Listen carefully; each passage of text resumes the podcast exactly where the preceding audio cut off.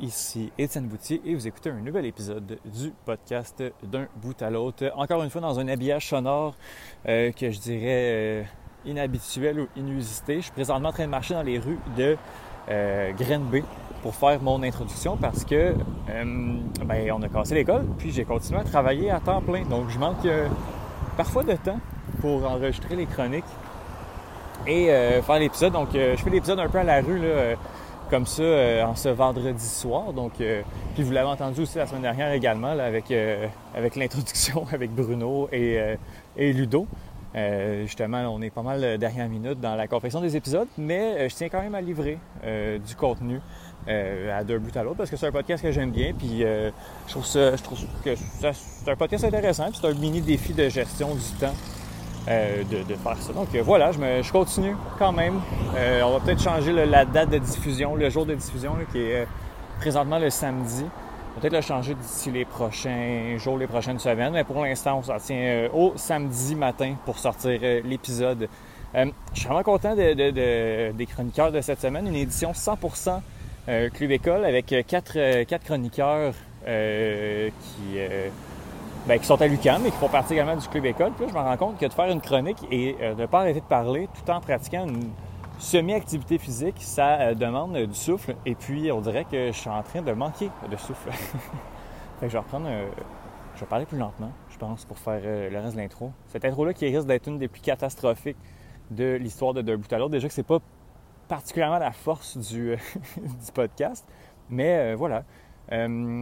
Oui, c'est ça. Je suis quand même content des, euh, quatre chroniqueurs euh, qui sont là.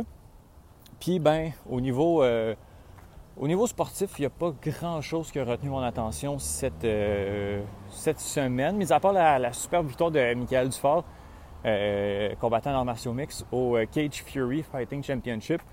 la, centième, centième mouture de, de l'événement. Du fort qui ne s'est pas battu depuis deux ans. Moi, j'arrive dans, le monde des, arts martiaux mixtes, donc euh, je connais pas tous les combattants. Je l'avais jamais vu combattre en, live, mais à entendre euh, parler, euh, parler Faber, que, vous entendez souvent à l'émission, ben, c'est un gars qui est hyper, hyper talentueux. Donc, puis, ben, justement, il s'est battu jeudi dernier, et puis on a pu voir que c'est effectivement un gars qui a énormément de talent, a gagné au bout de deux minutes face à son adversaire, dont j'oublie le nom. Mais euh, super victoire. on a vu pas qu'il s'est fait battre debout, mais en arrachait peut-être un peu debout. Puis rapidement, dès qu'il a pu guillotiner, là, a serré, euh, les, bras autour de son cou et, et l'a soumis, a soumis son adversaire au bout de deux minutes et une seconde, je crois, euh, dans le premier round. Donc, super victoire. Puis voilà, peut-être un nom à suivre. je pense que c'est le main event du, du Samouraï, la nouvelle organisation québécoise. Donc, ça va être particulier de voir ça. Sinon, euh, qu'est-ce que j'ai pu regarder cette semaine? Ben, la victoire du CF Montréal. Mais le CF Montréal, on en parle quand même assez souvent dans les chroniques, donc on va pouvoir euh, traiter de ce match complètement fou avec euh, Bruno Larose dans les prochaines semaines. Donc je pense qu'on va passer tout de suite aux chroniques. en premier lieu, j'ai pas fait mon ordre. Je sais pas en quel ordre on va y aller. On va y aller avec ce qui date le plus. Donc le US Open, je voulais en parler, mais je voulais qu'on ait les résultats des finales avant de, discuter du US Open. Donc c'est ça, c'est quelques jours c'est peut-être cinq jours après les finales, les résultats, mais tout de même, on peut, euh, on peut quand même apprécier la, chronique de, Johan Carrière qui vient parler de tennis de US Open. c'est vraiment une catastrophe, mon, ma gestion de l'air. On dirait que j'avais pas pensé euh, du tout. Des fois, je fais les chroniques. Avec Benoît justement au, euh, au téléphone, mais c'est pas moi qui parle, donc euh, c'est pas si pire que ça. Mais là, je, suis un peu, mais bon. Euh, Benoît, justement, la chronique qu'on fait au téléphone sur le soccer européen, on revient sur la première journée de Ligue des Champions et sur les performances notamment de Manchester United, qui sont excellentes en Premier League, mais qui a trébuché là, en son premier match de de Ligue des Champions. Donc, on suit ça. Sinon, on poursuit avec Vincent Aurélana Pépin qui vient nous parler du début de saison de la NFL, qui nous parle de, la première semaine d'activité, également des forces en présence. On peut s'attendre à quoi de certaines équipes? Et s'il y a des équipes qui vont, décevoir, Vincent vient en parler. Et finalement, on termine avec Daphné Chamberlain, que vous avez entendu déjà quelques fois d'un bout à l'autre, que j'apprécie beaucoup et qui vient nous parler, j'ai oublié de noter son, le nom de son sport, et puis la chronique n'a pas encore été faite, donc euh, on se laisse la surprise pour la fin, pour la chronique de Daphné, à savoir de quoi elle va venir nous parler. On se rappelle que Daphné vient souvent, ben, vient parler d'un sport euh, inusité habituellement. Donc, euh, ça va ressembler à quoi? J'en ai aucune idée. je ne sais pas, mais on va peut-être en apprendre. on va sûrement en apprendre plus sur un sport qui contient beaucoup, beaucoup, beaucoup de règlements particuliers. Donc voilà, je pense que c'est ça. J'ai aussi appris ma leçon que je ne referai plus de euh, chronique, ben, en fait d'introduction en marchant. je pense que l'outro va se faire euh, dans euh, le bureau avec mon ordinateur et je ferai plus ça via mon téléphone. J'apprends mes leçons et on essaie des trucs. Donc la prochaine fois, je vais le savoir. puis moi je pense que c'est ça. Je pense qu'on va y aller puis je vous laisse écouter nos chroniques. C'est le tour de Johan qui fait une chronique sur un sujet particulier. Il y a eu beaucoup, beaucoup, beaucoup d'actions au US Open euh, la semaine dernière et pas juste au niveau des Québécois qui ont vraiment très, très bien performé, mais il y a plusieurs autres petites histoires qui se sont passées ou pas, quand on pense notamment à Novak Djokovic, mais on va y revenir euh, avec Johan Carrière. Salut Johan, comment ça va? Ça va très bien, toi, Étienne. Ça va bien, merci beaucoup. Je suis content que tu sois de retour. On dirait que ça fait une couple de semaines que tu n'es pas, euh, que pas passé. Deux, semaines, je pense. Ce qui est quand même incroyable euh, compte tenu de ta de ton assiduité à, d'un bout à l'autre. Oui, oui, Ben, c'est toi qui ne m'as pas invité. Hein, je te boude. Euh, euh, US Open, euh, on va commencer tout de même par la performance des Québécois. à commencer par, on va aller avec Félix Auger-Aliassime qui s'est incliné en demi-finale. Mais mine de rien, là, je veux dire, c'est quand même impressionnant comme parcours. c'est un très beau parcours que euh, Félix Auger-Aliassime a connu. Euh, c'est, c'est le. Je veux pas dire le, top, mais c'est le, plus haut qu'on l'a vu aller jusqu'ici en mm-hmm. Grand Chelem. Et c'est une progression qui est constante depuis le début de l'année aussi. Euh, il s'était rendu euh, jusqu'à ce point-là aussi à, Wimbledon. Donc, on, là, on, commence à voir un peu le, Félix Auger Aléassim qu'on attend, mm-hmm. entre guillemets, qui commence tranquillement, pas vite, à faire sa marque dans le, sur le circuit de l'ATP. Là, avec cette performance-là, bien, il devient le, meilleur Canadien euh, classé sur l'ATP. Il est 11e au classement. Chapovalov 12e. Donc, c'est le meilleur, mais sont égales euh, au point de vue classement. Euh, par contre, c'est ça.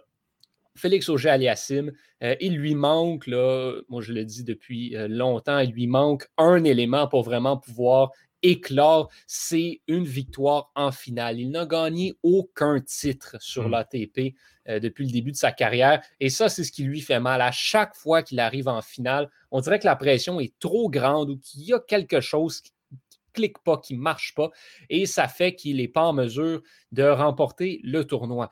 Le jour où Félix Auger-Aliassime va remporter une finale, là, ça va décliquer et là, on va le voir se mettre à être une force du circuit. Mais euh, d'ici à ce que ça arrive, d'ici à ce qu'il puisse bâtir sa confiance dans les matchs importants de demi-finale et de finale, ben, c'est le genre de résultat auquel il va falloir qu'on s'habitue. De voir Félix Auger-Aliassime connaître un très bon parcours, mais arriver quand ça compte et euh, échapper, euh, échapper la balle, si on peut dire.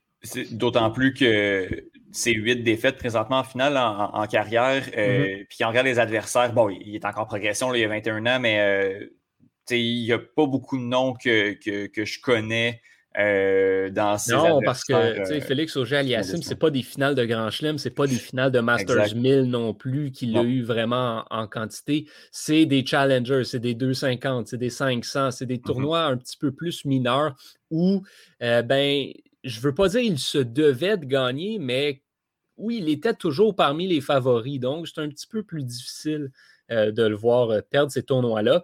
Mais bon, on peut penser que là, une run comme il a connu à Wimbledon et comme il vient de connaître au US Open, euh, ça devrait l'aider normalement pour, pour les prochaines années. Il faut dire qu'il n'a pas connu le parcours le plus difficile pour se rendre en demi-finale. Par contre, ça, c'est un point à noter.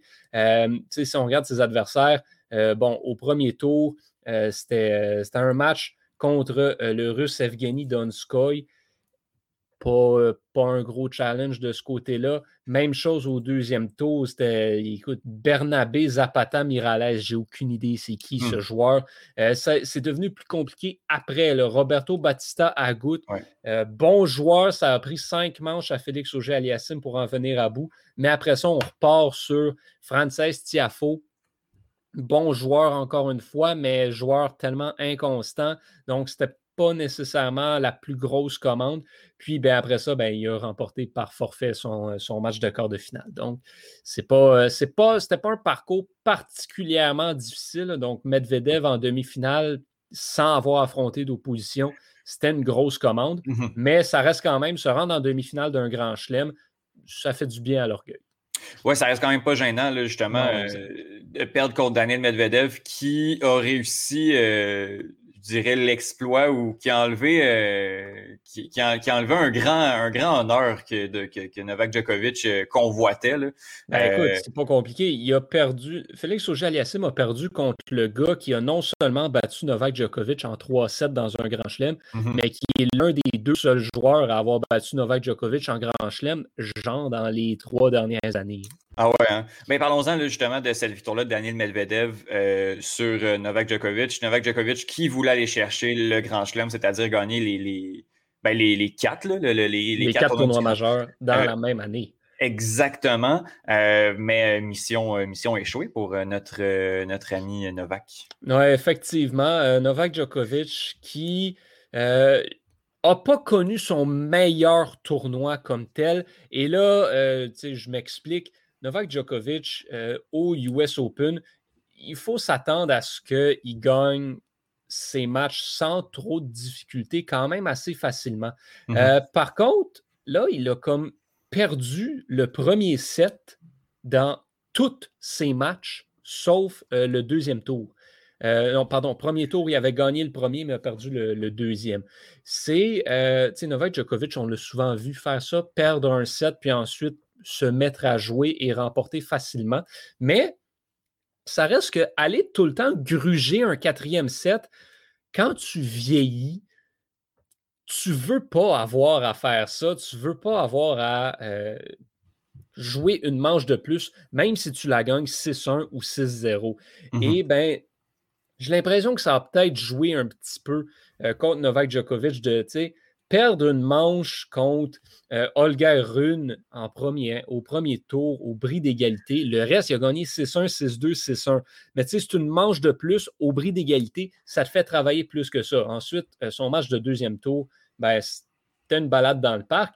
Mais après ça, tu sais, je te parlais de euh, Félix Auger-Aliassime qui a connu un parcours facile. Novak Djokovic a quand même affronté Kane Nishikori au, euh, au, troisième tour, pardon, où encore une fois, le Japonais lui a enlevé la première manche. Ensuite, bon, c'est un Américain, Brooksby, qui est quand même allé chercher la première manche 6-1 sur Novak Djokovic.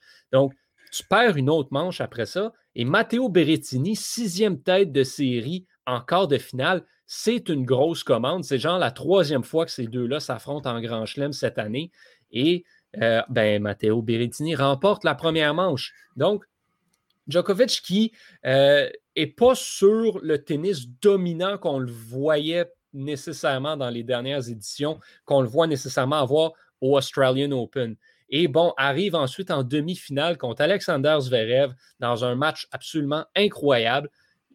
On s'attendait à ce que Zverev puisse sortir Djokovic, mais euh, le Serbe qui a été meilleur qu'aux Olympiques, qui n'est pas tombé dans le panneau, en cinq manches. Donc là, ça te fait quatre manches, quatre manches, quatre manches, cinq manches, et tu en finale avec ça contre un Daniel Medvedev qui, ben lui, écoute, a connu, je pense, sans me tromper, de dire le meilleur tournoi de sa carrière jusqu'ici. Euh, il, joue son meilleur tennis à vie en ce moment, Daniel Medvedev. Euh, victoire au premier tour en 3-7 face à Richard Gasquet. Ensuite, Dominique Kepfer. Ensuite, Pablo Andouar. Ensuite, Daniel Evans. Ce sont tous des joueurs qui, sans nécessairement être des superstars, ont beaucoup d'expérience sur le circuit de l'ATP, sont pas des deux de pique et ont, auraient pu représenter un challenge intéressant mais Medvedev qui l'a emporté semi-aisément. Il a perdu un seul set dans tout ce tournoi-là. C'est euh, la troisième manche en quart de finale contre le néerlandais Botik van de Zandschulp. Un qualifié. D'accord. Nobody. On risque de ne pas en entendre parler avant un bon bout de ce gars-là. Mais bref, euh, Medvedev qui a remporté le reste. Ensuite, trois manches contre Félix Auger-Aliassime. Donc, lui, il arrivait avec la confiance au sommet euh, face à Novak Djokovic en finale. Et ben, on a vu le résultat que ça a donné 6-4, 6-4, 6-4 pour le Russe. Écoute, on a parlé, on, parle de parcours. Euh, il faut qu'on parle du parcours de Leila, Annie, Fernandez. Euh, quand on a parlé de parcours un petit peu plus facile ou simple, euh, celui de la jeune Québécoise de 19 ans est complètement fou. je vais juste, je les ai pas dans l'ordre, j'ai dans l'ordre du, en fait, du rang de la tête de série. Annie Fernandez euh, s'est débarrassée de Angelique Kerber, ancienne numéro 1 mondial. Puis après ça, on monte dans le top 5. Elina Svitolina, Naomi Osaka et euh, Arina Sabalenka, qui mm-hmm. sont les trois, cinquième, troisième et deuxième têtes de série. Euh, on ne s'est pas faufilé là, pour s'en en finale. Non, écoute, ça, c'est ce que je m'amusais à dire. Léla Annie Fernandez s'est rendue en finale du US Open et dans ses cinq dernier match qu'elle a joué au US Open, la finale était sur papier supposée être le match le plus facile. Hmm. C'est là qu'on en était. Euh, effectivement, tu l'as dit, elle a sorti trois joueuses du top 5 mondial, euh, coup sur coup sur coup. Bon, il y a eu Kerber entre le match euh, contre Osaka et Svitolina, mais Kerber, c'est une ancienne numéro 1 mondial aussi. Ce pas, pas n'importe qui. Et, ben, faut le dire aussi quand même, euh, ces deux premiers matchs contre Kaya Kanepi euh, et euh, Anna Konju, tu sais, encore une fois, c'est ça. Ça revient un peu, comme je disais, face aux adversaires de Medvedev. Ce pas des joueuses élites, mais ce sont des joueuses qui roulent leur boss depuis un certain temps, qui ont une certaine expérience et qui sont des habitués du deuxième, troisième tour de certains tournois comme celui-là. Donc, c'est pas rien de battre ces joueuses-là en deux manches. Là, ensuite, tu tombes face à Naomi Osaka, qui est championne en titre du US Open. Osaka n'est pas sur le. pas dans le meilleur des mondes en ce moment, point de mm-hmm. vue tennis. Ça ne joue pas son meilleur tennis. Euh, mais quand même, ça reste une énorme commande. Et ben, Fernandez qui perd le premier set et là doit remonter au deuxième pour amener ça au bris d'égalité et pour finalement aller euh, l'emporter en trois manches. Ça démontre beaucoup de caractère, beaucoup d'endurance, beaucoup de force. Et là, après ça, on arrive face à Angélique Kerber et c'est la même chose qui se produit. Perd la première manche, tire de l'arrière dans la deuxième, remonte au bris d'égalité pour finalement gagner le match. Ensuite, qu'est-ce qu'on fait dans le, match contre Svitolina? Là, c'est l'inverse. Gagne le premier, gagne le premier set, perd le deuxième, tire de l'arrière euh, au troisième, euh, remonte ça au bris d'égalité. Écoute, c'est. Euh, c'est toute cette force-là. Elle n'a jamais abandonné. Et finalement, contre Arina Sabalenka, ben voilà, victoire en trois manches, encore une fois. Donc, tu sais, je vais revenir à ce que j'avais dit avec Novak Djokovic pour Leila Fernandez. À un moment donné, oui, quand tu es vieux, ça, ça te rentre dans le corps, des, matchs de, de 4, 7, mais quand tu es jeune aussi, tu es jeune, tu n'es pas habitué. Léla Fernandez s'était jamais rendu à ce point-là dans un tournoi majeur. C'est des gros matchs qui sont tous finis en 3-7. C'était une moyenne grosse commande d'affronter Emma Raducanu, qui, elle, avait perdu aucun set et avait connu un mmh. parcours pas mal facile, on doit le dire. Euh, pour se rendre jusqu'en finale, même si c'était euh, une qualifiée, euh, même si, bon, techniquement parlant, Leila Fernandez était la favorite sur papier pour ce mmh match-là. ça reste que je pense que Raducanu avait le momentum. Je pense que ce dont Leila Fernandez doit être fière, c'est du parcours qu'elle a connu, c'est le fait de s'être rendue en finale et Ben là, maintenant, la pression n'est pas sur Fernandez, elle est sur Raducanu.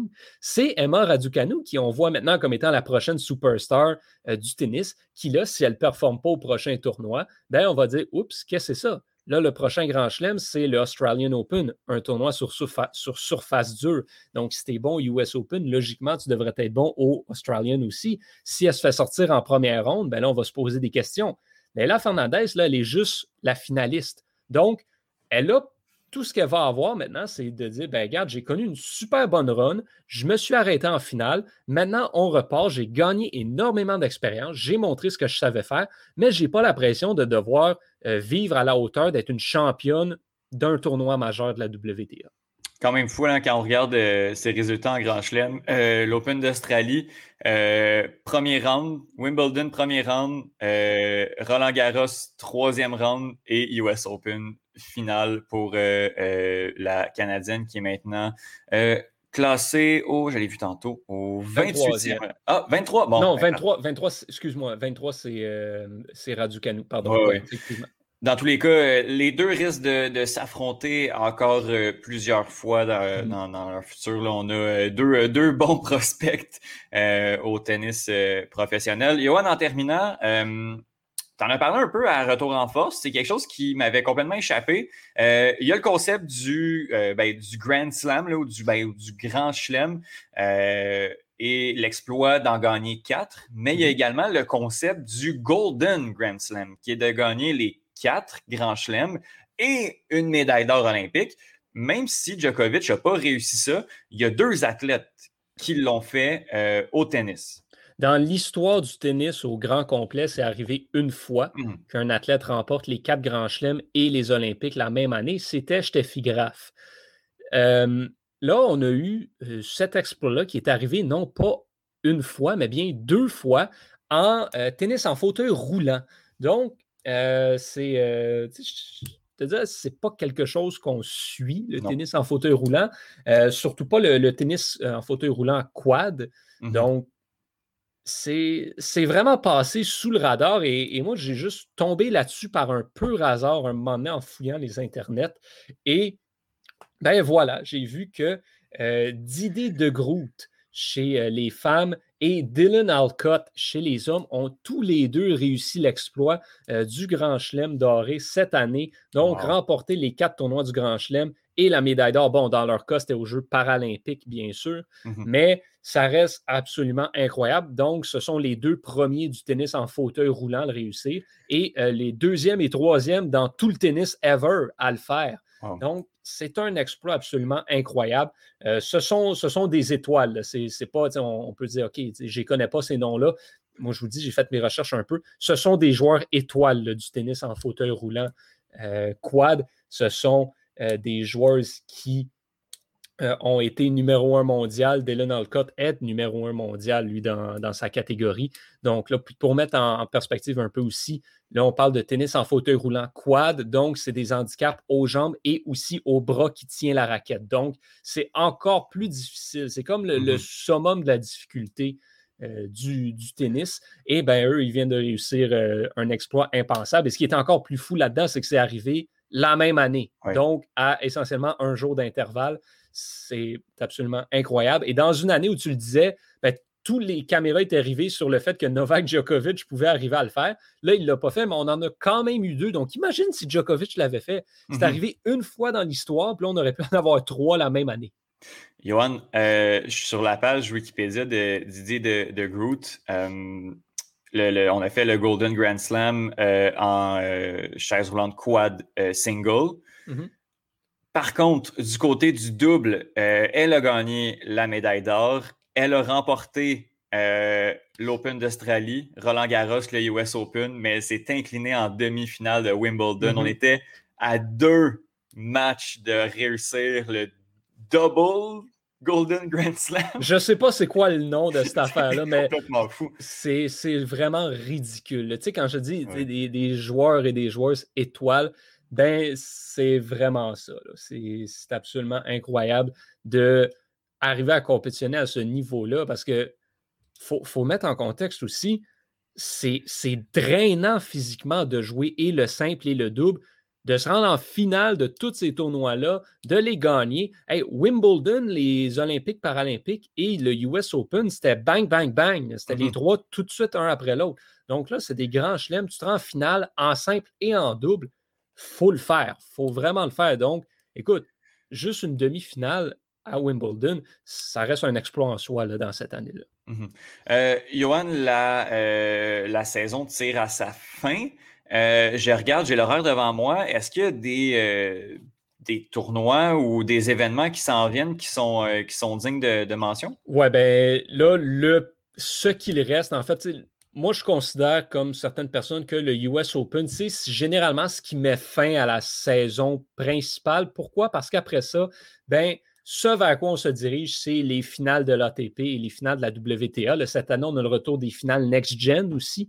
Mais ça, c'est ce qu'on appelle communément le cinquième grand chelem. Donc, dans les titres, dans les big titles, euh, tu vas avoir ce tournoi-là aussi. C'est le prochain point et les finales de l'ATP de la WTA, c'est ce qui met véritablement fin à la saison. euh, généralement, donc ça, c'est on prend les huit joueurs qui ont fait le plus de points. Donc, c'est à prendre en considération. Ce ne sont pas les huit joueurs les mieux classés, mais les huit joueurs qui ont fait le plus de points durant la saison. Et ils s'affrontent euh, dans, un, dans une compétition, dans un tournoi pour déterminer le gagnant de la saison. là, en fait, donc, on peut dire, c'est les- comme les playoffs là, de, de l'ATP et de, la- et de la WTA. Donc, euh, donc voilà, c'est toujours un tournoi quand même un petit peu intéressant à regarder, à suivre. Généralement du bon tennis, mais c'est joué à l'intérieur. Donc, c'est euh, c'est sûr, c'est un petit peu différent comme ambiance. Ça reste un, un bon tournoi comme tel. Ce n'est pas le tournoi le plus relevé parce que c'est le tournoi de fin de saison. Les joueurs sont un petit peu euh, épuisés, fatigués. Il y en a qui se retirent souvent de ces tournois-là. Donc, euh, donc voilà, c'est généralement euh, un petit peu, je dirais pas un petit peu n'importe qui qui gagne, mais mettons que ce n'est pas un tournoi que Novak Djokovic euh, rafle à chaque année. Là, dans les deux dernières années, on a eu, euh, ben, c'est Medvedev qui a gagné l'année dernière chez les hommes et euh, c'était Stefanos Tsitsipas qui était défend- défendant du titre. Donc, ça, c'est ce qu'on surveille de ce, de ce côté-là pour le reste de la saison, parce qu'après ça, ça va vraiment être ça va vraiment être la fin de la saison.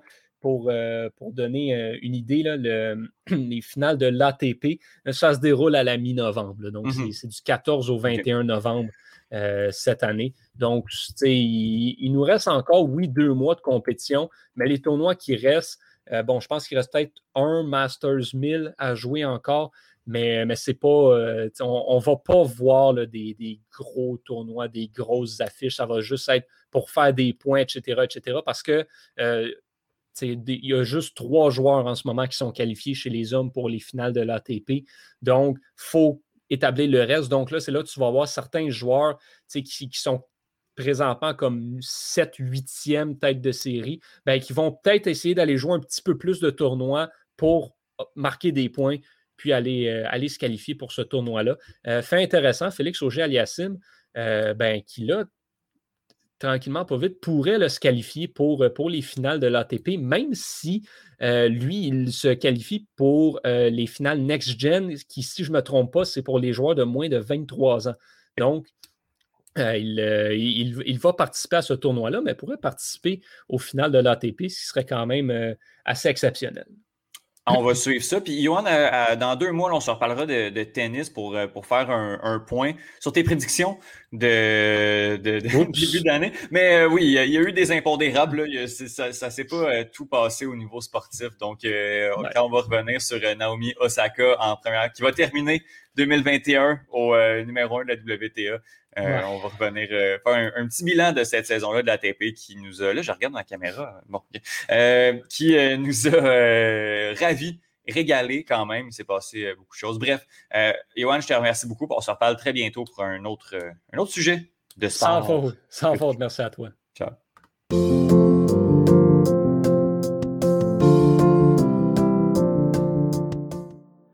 Alors, après avoir fait plusieurs euh, pages euh, et chroniques mercato et euh, prédictions de la saison, ben là, c'est joué. Là, on a du foot. On peut commenter et analyser les performances des équipes avec Benoît Dessay. Salut Benoît, comment ça va? Salut Étienne, ça va très bien, merci. J'espère que c'est de même chez toi. Ça va très, très bien. Merci beaucoup. La Ligue des champions est commencée. Euh, on a eu des grands matchs, on a eu de, bonnes surprises également. Mais on va commencer euh, avec la Premier League anglaise. Euh, on en a parlé depuis plusieurs semaines. Cristiano Ronaldo s'est amené de retour à Manchester United après 12 ans d'absence et ses débuts, il les a pas ratés. Oui, on pouvait s'attendre avec cette détermination qui, qui le caractérise, qu'il n'allait pas rater ses débuts et il a prouvé, c'est tout à son honneur déjà à cet âge-là de répondre présent malgré, comme lui-même il a dit, le stress qu'il habitait. Il ne s'attendait pas à réaliser un doublé et il l'a fait. Et ça montre également tout cette, euh, je le disais, le plus qu'il pouvait apporter à cette équipe de Manchester. On l'a vu quand l'égalisation arrivait. En temps normal, les, les Mancuniens allaient se rétorquer, allaient se chercher. Mais lui, a boosté son équipe, les a encouragés à sortir et à aller une contre-attaque. Il a marqué ce deuxième but-là qui permet donc à, à Manchester de, remporter ce point-là. Moi, j'ai regardé également la dynamique qui englobait tous tout, ces coéquipiers lors de ce match. On les a sentis tous impliqués, on les a sentis, ils voulaient tous être au niveau de, de cette superstar-là, donc de permettre à Manchester de vraiment carburer dans, dans le championnat.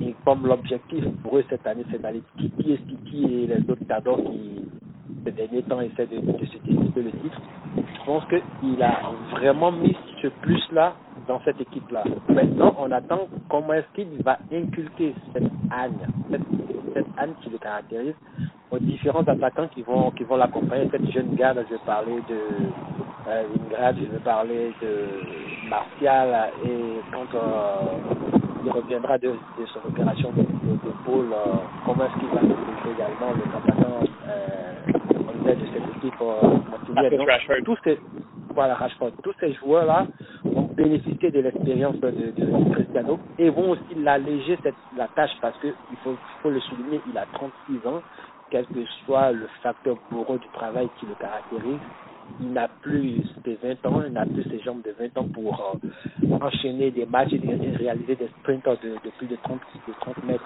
Donc il va falloir que tous ces jeunes-là l'accompagnent et c'est ce dont je parlais également. La mission revient à chacun de savoir comment utiliser Ronaldo. S'il n'arrive pas à bien l'utiliser, s'il n'arrive pas à bien l'utiliser, ben, on va voir que la dynamique va s'enrayer. On va partir de frustration à frustration et ça risque de ressembler un tout petit peu à la fin de, de, de, de Cristiano à, comment on appelle ça, à, euh, à la Juve. Oui. Où ce dernier-là se démet pour marquer, tout compte fait, il va trouver la solution pour marquer, mais ça n'apportera pas quelque chose de réel à cette équipe-là parce qu'on s'entend que l'ambiance dans le vestiaire, c'est pas ça. Lorsque vous avez un joueur qui marque, mais que les résultats ne suivent pas, ben, la frustration s'empare de tout le monde et quand on connaît son aura, lui, je me dis que si lui, on sent du mécontentement lui, les autres joueurs vont se questionner et ça va vraiment être le grain de sable qui va enrayer cette machine-là.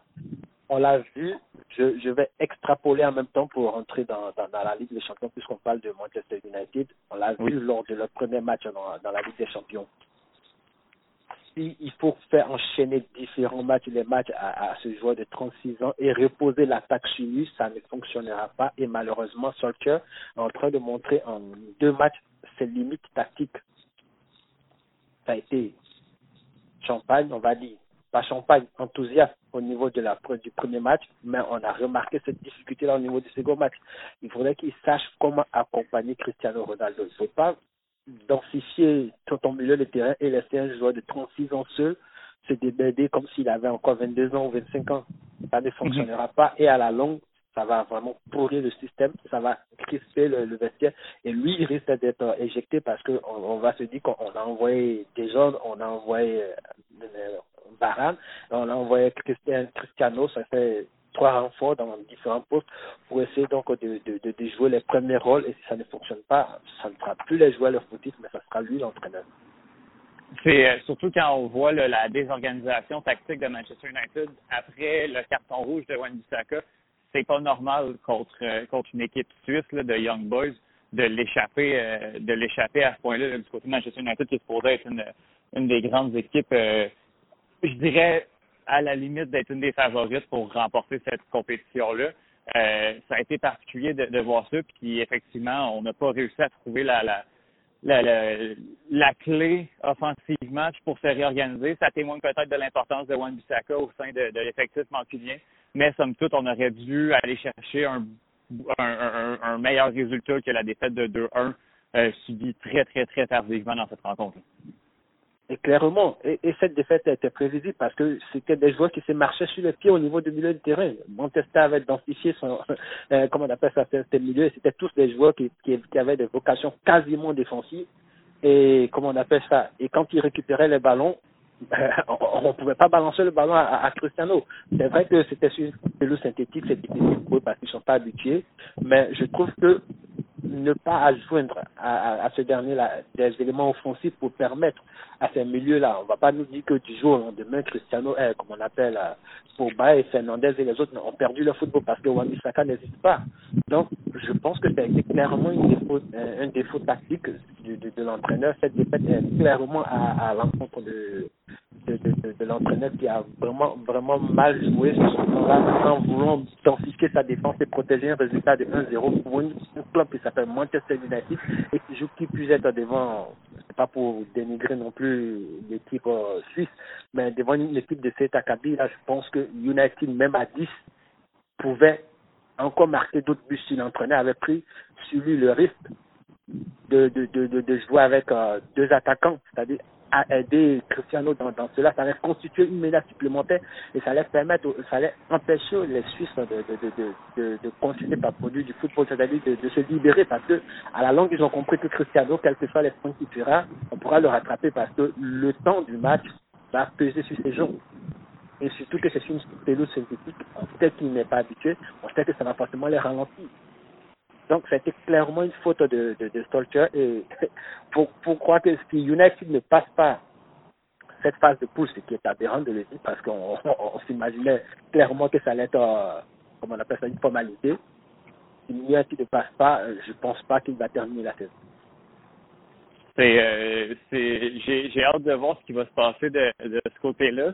Je trouve un brin sévère, mais c'est vrai que Manchester United aurait peut-être dû, ben, aurait vraiment dû faire mieux, mais euh, au vu du groupe, euh, ça m'inquiète pas vraiment. Au vu de la, du groupe de Ligue des Champions de Manchester United, là, je suis pas euh, tout à fait inquiet euh, de la tournure des événements. je pense qu'on va quand même réussir à, passer le groupe. Une équipe pour laquelle je suis un petit peu plus inquiet et qui est également un, très grand nom historique, mais qui perd des plumes, ben, c'est le FC Barcelone qui a enregistré une très, très lourde défaite contre le Bayern à son match d'ouverture de Ligue des Champions. En fait, c'est ce qui reste de se passer pour malheureusement le FC Barcelone. Si tu te rappelles bien, quand on avait démarré euh, l'épisode de l'ouverture des saisons, on avait mis un bémol sur cette formation-là qui est complètement en phase de restitution. Elle a perdu du moins son, son joueur majeur qui est Lionel Messi. C'était l'arbre qui cachait la forêt. C'est celui-là qui pouvait décanter la situation à tout moment. Ils se sont permis également de laisser partir Griezmann parce que, selon eux, ils n'arrivent pas à intégrer le système de jeu de FC Barcelone. C'est leur choix. Mais aujourd'hui, on, on, constate que, quel que soit que cette identité du FC Barcelone, même si euh, le Bayern reste pour l'instant une bête noire, et ils n'ont pas démontré un football convaincant. Et, et je l'avais dit, la saison risque d'être longue pour les supporters de, de Barcelone parce que ils, ils vont reposer leur jeu qui? Martin White, pas pour le dénigrer non plus, mais c'est pas une faute des gars au niveau de l'attaque. C'est vrai que, comme on appelle ça, euh, même s'il dépasse un début de saison exceptionnel, mais est-ce que ça sera sur la durée? On l'a vu au niveau de Lyon. C'est quelqu'un qui fonctionne à courant relative. Il est capable aujourd'hui de briller et demain de faire, d'enchaîner plusieurs matchs du moins ça, de façon anonyme. Donc, comment est-ce que, comment va finir par trouver la solution? Est-ce qu'il faut attendre vraiment le retour de Ansu Fati pour supposer que c'est ce dernier-là qui va reprendre la, la, place de Léo Messi dans, dans, dans cette effectif-là. C'est toute cette question. Barcelone est clairement une équipe qui est en phase de reconstruction. Il faut que, comment on appelle ça, les supporters de, de, de, de, de acceptent que cette saison sera difficile, même qu'elle risque d'être une saison quasi catastrophique au, au, niveau de la scène continentale, parce que si Barcelone se met à croiser les cadres de, de, de cette scène-là, il y a des fortes chances que l'élimination soit rapide. Donc, euh, il va falloir réajuster les objectifs, peut-être se concentrer sur le championnat pour finir encore dans, sur le podium et jouer la Ligue des Champions en prenant un, les matchs comme un match comme les matchs comme elle vient, c'est-à-dire que Si on les gagne, c'est tant mieux, mais si on ne gagne pas, il ne faut pas non plus crier au loup, comme on appelle ça, et chercher une crise et vouloir virer l'entraîneur parce qu'il ne s'agit clairement pas de, de, de l'entraîner dans cette situation, même si on sait qu'il est un peu rigide sur certains joueurs. Il faudra vraiment que cette équipe accepte que cette année soit une année de transition pour elle, pour pouvoir passer à une autre étape et reconstruire vraiment pour euh, la, la, saison à venir. Je pense bien que Barcelone cette année va, malheureusement nous servir ce qu'elle a eu à nous servir face au Bayern. Et le Bayern qui a son mérite. Nagelsmann a réussi à, rester dans cette dynamique qu'on l'a connue avec les Il a réussi à garder une équipe joueuse comme c'était avec Anfi. Et il y a Dayot qui répond bien à son système de jeu. Donc je pense que pour lui aujourd'hui, c'est de continuer dans, dans, ce sens-là. Maintenant, est-ce que on va encore assister à une dépendance euh, Lewandowski C'est ça la grosse question pour, pour, pour le Bayern au, niveau de, de cette saison-là, tant au niveau du championnat que au, au, niveau de la Ligue des Champions. On, l'a vu la saison dernière, il y a perte de deux joueurs euh, offensifs pour que cette équipe-là cale sur le PSG malgré les nombreuses occasions qui se sont produites. Donc, le Bayern, le Bayern va toujours avoir des occasions, mais est-ce qu'ils auront toujours ce joueur-là qui fera la différence? Est-ce que Leroy Sané va cette fois-ci, cette saison du moins, être plus clinique que ce qu'il a été dans le passé C'est joueur qui, à, l'image de, certains joueurs, est très bon individuellement, mais à la finition, ça coince je, veux parler par exemple d'Ousmane Dembélé au niveau de, du, de, FC Barcelone.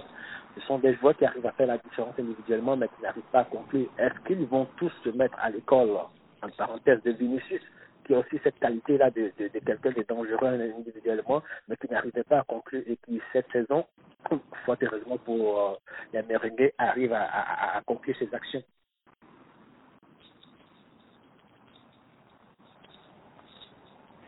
Écoute, c'est beaucoup, de questionnements. Euh, ça va être euh, intéressant de, suivre ces, deux équipes-là qui ont des quand même des idées assez différentes. Euh, face aux, euh, aux champions d'Italie. Victoire à l'arraché, par contre, en Ligue des Champions, ça a pas mal tout pris, mais on se sauve avec les trois points en, match d'ouverture de la Ligue des Champions. Oui, comme, je le disais, cette équipe du, Real a, a, a cette année que Vinicius arrive à, à concrétiser les actions qu'il se crée. C'est déjà le petit plus pour une équipe qui n'a pas recruté, même si le, jeune français Kamavinga arrive à apporter un petit plus lors de ces deux premiers matchs. Est-ce que ça va être lui également? La question va se poser sur la durée. Et quand on regarde le, jeu produit par euh, les, les euh, il y a cette envie de jouer que Carlo Ancelotti essaie d'inculquer à toute l'équipe, c'est-à-dire même aux joueurs qui n'ont plus à qui on n'a plus de confiance, euh, comme euh, Gareth Bale, il arrive à, insuffler une confiance en tous ces joueurs-là qui veulent le lui rendre sur le terrain. Ça se remarque. On voit que tout le monde veut s'investir, veut aller au bout de, lui-même pour pouvoir donc remercier l'entraîneur pour la confiance qu'on lui accorde. Cela dit, quand on regarde le jeu du Real, il n'y a pas un bloc équipe qui évolue de façon compacte. Donc pour euh, un adversaire qui sait profiter des espaces de la largesse que offre le, bloc équipe du, du Real Madrid, c'est facile de facilement les battre. On l'a vu dans le, dans le championnat euh, cette qui n'était pas, qui est en difficulté dans, dans le début de saison. Le Real encaissé des buts qui pouvaient être évités. Au niveau de la Ligue des Champions, bah, on a heureusement pour eux, face à l'Inter, retrouvé un peu cette euh, compacité au niveau de la défense. Ils ont accepté de défendre. Mais est-ce que ça sera quelque chose qu'ils vont produire sur le long de la saison? C'est ça la question, parce que depuis le début de cette saison, c'est une équipe qui est complètement dispersée sur le terrain et il est facile pour l'adversaire de, de, passer entre les lignes et d'aller très rapidement de se retrouver dans la défense. Donc le travail aujourd'hui pour Ancelotti, c'est de vraiment trouver l'équilibre entre son, son, son, un genre de football total qui vient inculquer à son équipe et cette solidité défensive-là. Et surtout, une équipe compacte. Parce que les espaces, quand on regarde cette équipe-là, les espaces qu'il y a entre les différents joueurs, c'est problématique et ça, ça n'augure rien de bon pour une équipe qui va se retrouver, par exemple, on se dit qu'ils vont passer cette phase de poule et se retrouver en, en, en match éliminatoire direct. Il suffit d'être concédé un but pour être éliminé si on continue pas à jouer avec un, un système aussi classique. Écoute, euh, tu l'as dit, je pense que le Real Madrid va réussir à passer son groupe parce que justement assez faible. Le prochain adversaire du Real se nomme le Sheriff Tiraspol. Euh, personnellement, habituellement, là, je connais pas toutes les équipes de Ligue des Champions, mais celle-là m'échappe complètement. Mais belle histoire. On s'en chercher euh, une première victoire contre le Shakhtar Donetsk, qui est quand même une, une équipe habituée là, de la Ligue des Champions. Oui, c'est c'est ça la belle histoire de, de cette euh, édition de, de la Ligue des Champions. C'est le petit poussé et qui arrive à battre un habitué de, de, de la compétition. C'est c'est une équipe euh, qui de, de la Moldavie, un pays qui n'est même pas reconnu par les nations affiliées à l'ONU, les, les États membres de, Wow. l'ONU. C'est un pays qui n'existe pas. À vrai dire, c'est un pays qui n'existe pas. On va dire c'est un territoire qui est juste reconnu par par euh, l'UEFA et la FIFA. Donc pour leur première participation dans, cette compétition, ils ont eu avec euh, le, à, à, tenir tête. Ils n'ont pas fait de la figuration, ils ont tenu tête à, à, à, au Shakhtar et ils ont réussi à, gagner. Moi, je me disais qu'ils allaient plutôt donner des points, c'était venu pour l'apprentissage, distribuer des points aux différentes équipes euh, de, ce, groupe. Mais, mais ils ont ils ont montré qu'ils peuvent saisir leur chance et je pense qu'on va on va pas miser sur eux mais on va les suivre et on va plutôt voir si cette compétition-là va leur donner goût et donner envie de vouloir revenir dans la compétition la, saison prochaine. Euh, C'est aussi là le mérite de l'UEFA d'avoir éclaté un tout petit peu euh, la, la, la, compétition cette saison et permettre à, ces petits poussés-là, ces, équipes dont l'État n'est pas reconnu de venir participer à, à la compétition. Donc, euh, moi, c'est mon coup de cœur de la première journée, à excepté donc euh, l'équipe de Stra- Strasbourg qui a également, avec ses jeunes minots, démontré quelque chose de, de, de pimpant dans, dans, cette compétition.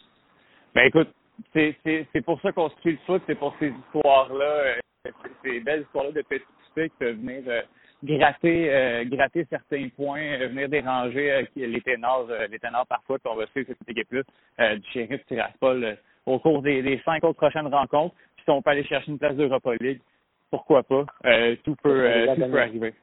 Exactement. Benoît Dessay, je te remercie énormément. Euh, il y a encore beaucoup de foot. La saison débute. Beaucoup de foot à se mettre sous la dent. Je te remercie énormément pour on se reparle très bientôt. On se rappelle bientôt. Merci.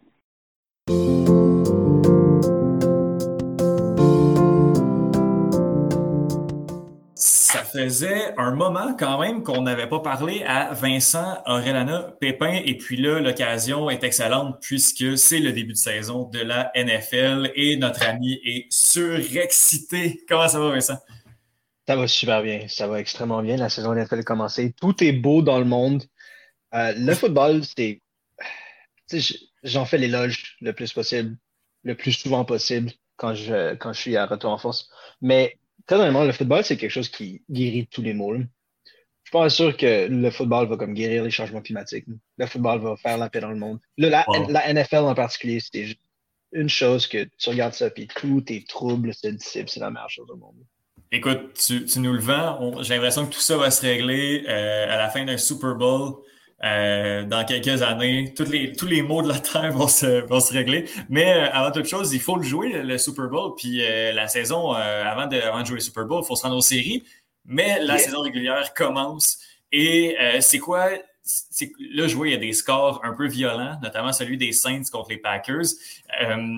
C'est c'est Ouais, quoi les, les ben- grosses surprises de, de cette première journée? Fait que de, de cette première semaine, je vais te mentionner les Saints contre les Packers, mais je veux d'abord comme adresser l'éléphant dans la pièce. Mais c'est un éléphant en fait pour les gens qui suivent la NFL de près comme moi. C'est le fait que, oh mon Dieu, ça se peut que cette saison, on ait une division qui rentre quatre équipes dans les séries éliminatoires. Ce qui est du jamais vu. L'année passée, on a eu trois équipes. C'est la, la NFC West, donc la conférence nationale de la division Ouest. Donc, on parle de les Rams de Los Angeles, on parle des Seahawks de Seattle, on parle des Niners de San Francisco et des Cardinals d'Arizona. L'année passée, tu as Seattle, LA, San Francisco qui ont fait des playoffs.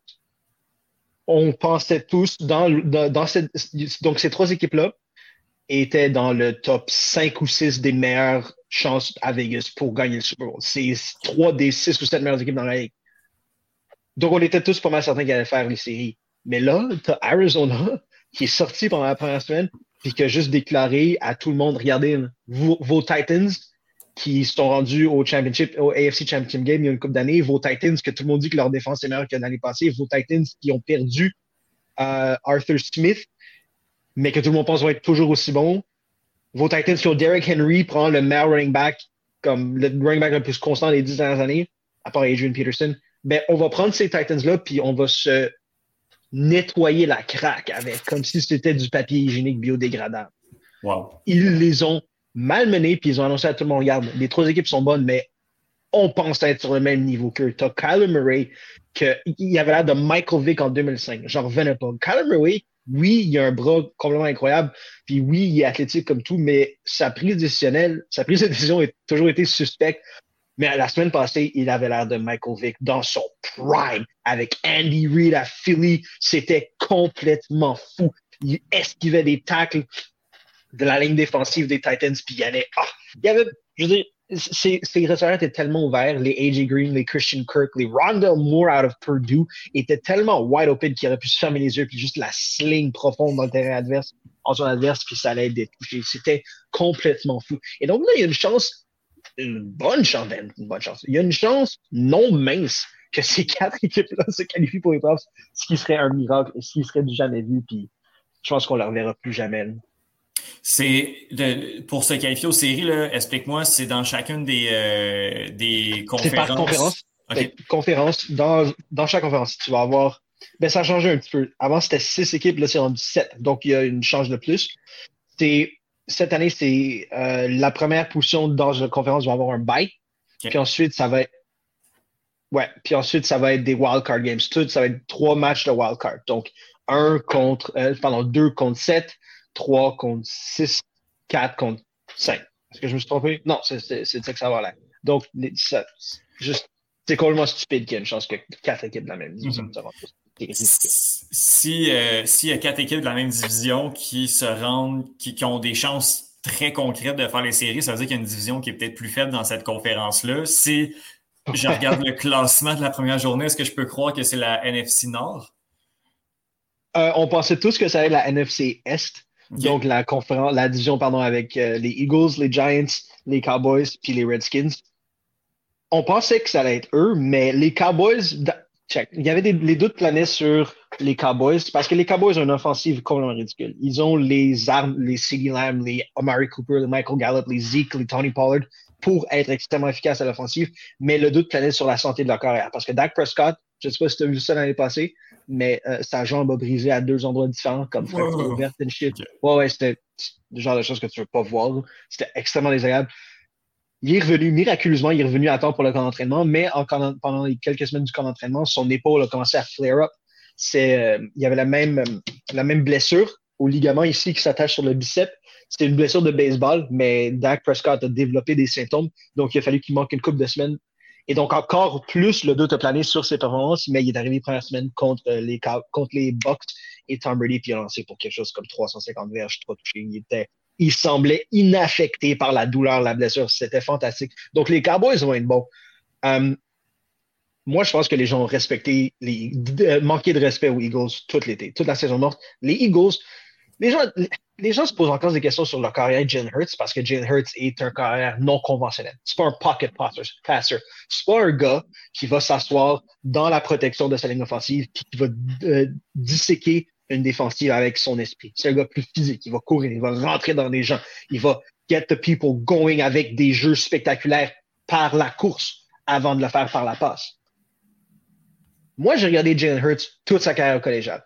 Trois ans à Alabama, un an à Oklahoma. Ce que j'ai vu, c'est que ce gars-là, oui, il est physique, mais lorsqu'il vient le temps de disséquer une défensive, il est également capable de le faire parce qu'il l'a fait avec Lincoln Riley. Il a été Heisman finalist cette dernière année à Oklahoma. Les gens lui de respect. Moi, je, l'ai vu venir. Il est tellement bon. J'étais certain qu'il allait être encore meilleur dans la NFL parce qu'il allait avoir accès à des meilleurs entraîneurs.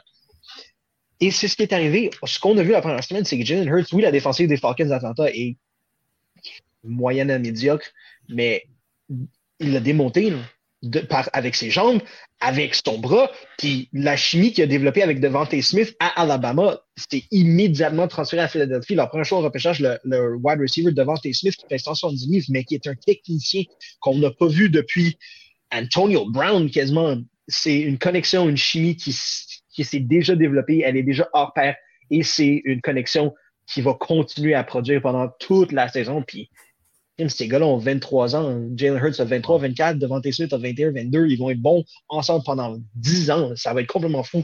Donc, eux étaient underrated et je pense qu'ils vont être bons. Les Giants, c'est comme.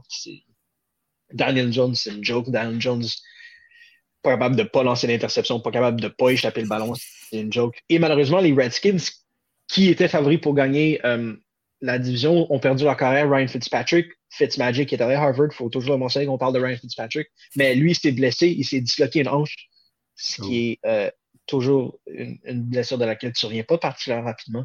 Et donc, il y a deux équipes qui vont être bonnes, deux équipes qui vont être moyennes. On pensait que ça allait être quatre mauvaises équipes. C'est pas le cas. Les, la division, comme tu dis, le Nord, on s'attendait pas à ce que ça soit aussi putride, aussi atroce, aussi dégueulasse à regarder jouer. Aaron Rodgers est arrivé en semaine 1 et moi, je, vous savez, je déteste Aaron Rodgers. Je déteste tous les joueurs qui sont des divas. LeBron James, Aaron Rodgers, le même bateau. Tais-toi, joue. Fais pas semblant d'être Michael Jordan avec tes tweets, The Last Dance, Running It Back. Tais-toi, fais ce que tu as à faire comme Tom Brady, le meilleur de tout temps, qui l'a fait depuis 21 ans. Tais-toi. Prends exemple sur le meilleur to ever do it. Il l'a pas fait. Il a décidé de se marier. Il a décidé d'aller à Hawaï. Il a décidé de tweet. Puis ça apparaît dans son jeu. Il est arrivé semaine 1, puis il a fait complètement n'importe quoi. Il avait pas l'air bon. Il avait l'air de le, il avait l'air de Peyton Manning sa dernière année avec les Broncos. Il est tombé d'une falaise et c'était atroce. Contre une défensive correcte. Non, bullshit. Les Saints, c'est une bonne défensive, mais c'est une défensive qui ne devrait pas donner de fil à retordre à Aaron Rodgers, qui est un des deux, trois meilleurs quarterbacks au monde. Les, euh, les distractions ont eu le mieux de lui, puis ça s'est très, très mal passé. Puis si tu regardes les autres équipes dans la division, Minnesota, c'est supposé être une équipe défensive. Mike Zimmer, c'est un génie défensif, mais il n'y a pas le personnel pour élaborer des schémas défensifs qui vont performer dans une division comme ça. Euh, Kirk Cousins n'est même pas encore vacciné. Quelle épée? Vaccine-toi. On, est dans on est dans une saison où c'est un avantage compétitif d'être vacciné parce que si tu n'es pas vacciné, un contact contre quelqu'un qui est positif, faire cinq jours d'entraînement avec tes coéquipiers, c'est un avantage. Fais-toi vacciner, imbécile. Euh, tu regardes, tu regardes, puis, je veux dire, tu regardes, tu regardes Chicago. T'as-tu entendu parler de ça de Matt Nagy, Andy Dalton, Justin Fields? Pas du tout. Matt Nagy, c'est un entraîneur euh, très mauvais, mais en plus, il prend des décisions complètement ridicules. Il a pris la décision de donner les clés de la franchise à Andy Dalton. Andy Dalton, que qui a été correct pendant 6-7 ans à, à, euh, à, Cincinnati, joué pour les Bengals. Ils ont fait les playoffs 58, mais il n'a jamais gagné un match des playoffs. Puis c'était all downhill, downhill from there. Il s'est retrouvé à Dallas, il était backup parce qu'il était pas bon. Et ils sont allés le signer pendant la saison morte. Puis après l'avoir signé, ils ont repêché Justin Fields, qui a été carrière partant deux ans à Ohio State et qui a joué dans des matchs extraordinairement importants. Il a joué dans des matchs de championnat nationaux à Ohio State. On parle, après le Super Bowl, c'est dans les plus gros stages, les plus gros événements sportifs aux États-Unis, c'est le National Championship au collégial. Il a joué là-dedans, puis il a été super bon là-dedans pendant longtemps.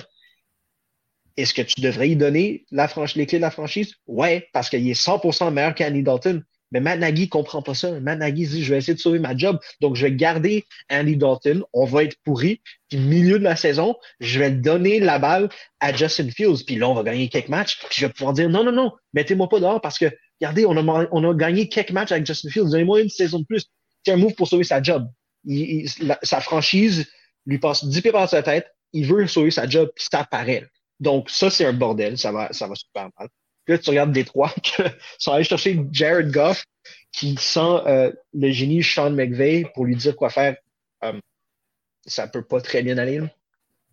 Donc, tu as, trois équipes qui vont être atroces, puis tu as une équipe qui devrait être bonne, mais qui semblait absolument pourrie semaine 1. Donc, ouais, tu as raison. C'est probablement cette division-là qui va être la moins bonne au football. Euh, il faut qu'on parle euh, de euh, l'équipe de Tom Brady parce que c'est le joueur le plus populaire, les Buccaneers de Tampa Bay, qui ont gagné dans un match quand même assez serré contre les Cowboys de Dallas. Est-ce que c'est symptomatique de, la saison ou il ne faut pas trop s'en faire avec le. non, non, non, c'est absolument. C'est... Regarde, moi je pense que les Bucks vont gagner le Super Bowl. Moi j'ai, choisi soit les Bucks ou les Niners. Je pense qu'ils sont. Les Bucks, regarde, les Bucks ont gagné le Super Bowl l'année passée dans une saison pendant laquelle les joueurs ne pouvaient pas s'entraîner ensemble. Comme il y avait une limite aux entraînements que tu pouvais faire. Pense à ça. C'était un nouveau schéma offensif avec des nouveaux joueurs. Fournette n'était pas là avant. Brady n'était pas là avant. Gronkowski n'était pas là avant. Antonio Brown n'était pas là avant. Puis malgré le fait qu'ils ne pouvaient pas tous s'entraîner ensemble, Tom Brady a trouvé une façon de comme, bring them together, de développer une chimie suffisante pour gagner un Super Bowl. Imagine ce qu'ils vont faire maintenant qu'ils peuvent s'entraîner ensemble tous les jours. Ouais. comme c'est dur pari, c'est dur de parier contre ça. Par contre, euh, le petit caveat le- pour jouer l'avocat du diable, j'ai vraiment pas aimé ce que j'ai vu de leur attaque au sol. Parce que t'as Leonard Fournette, Leonard Fournette qui a explosé pendant les playoffs l'année passée. Leonard Fournette a viré complètement fou. Il est devenu le Garrett Blunt. C'était fou. Leonard Fournette qui, qui a jamais fait ça de sa vie. là. À part quand il jouait à LSU, mais ça, c'est une autre histoire. Euh, Leonard Fournette et Ronald Jones étaient complètement inutiles au sol. Ils ont servi absolument rien. Je pense que leur moyenne de verges par course tournait autour de 2, 2,5. C'était atroce et c'est pas quelque chose qui va être, qui peut être soutenable pour une équipe qui a des, des aspirations au Super Bowl. Il va falloir régler ça. Mais, tu sais, on a toujours de Brady. Ce serait pas la première fois aussi qu'on doute Tom Brady puis de la façon qu'il a lancé à Gronk. Gronkowski, Gronkowski, la fin de sa carrière à la Nouvelle-Angleterre, Gronkowski avait l'air d'avoir des jambes cassées puis de courir avec un dos cassé. Deux ans plus tard, il joue avec Tom Brady à Tampa Bay, puis il avait l'air d'avoir 25 ans. Tu as vu ça, il a attrapé deux touchdowns. Mhm. Anthony Brown a attrapé un touchdown. An- Anthony Brown qui s'est fait passer de franchise à franchise parce que personne ne le voulait, parce que c'était des, des- des troubles pour rien. Mais lui, il a, il a attrapé pour 150 verges, puis un touchdown. Tom, tu sais, je dis ça qu'il y a des choses qui peuvent ne pas être soutenables pour des équipes qui ont des aspirations pour le Super Bowl. Mais aussi, la clé puis la solution à ça, ça a toujours été Tom Brady. Puis, on va-tu encore douter de lui, là? À suivre, à suivre. Tom Brady est, est- est solide. Puis comme tu le dis, à chaque fois qu'on doute, à chaque fois qu'on se dit qu'il est trop vieux, euh, il, livre, il livre la marchandise. Euh, Yep. Son ancienne équipe, les Patriots de la Nouvelle-Angleterre, qui, Mm. sais, si, si Tom Brady est un des joueurs les plus populaires, ben, une des équipes les plus populaires, dû à Tom Brady, ben, c'est les Patriots de la Nouvelle-Angleterre. Puis on s'attend à quoi d'eux cette année, qui ont connu quand même une saison difficile l'année dernière? Moi, je m'attendais à ce qu'ils finissent deuxième dans leur division parce que Buffalo sont tête et épaule au-dessus de eux, de Miami et des Jets.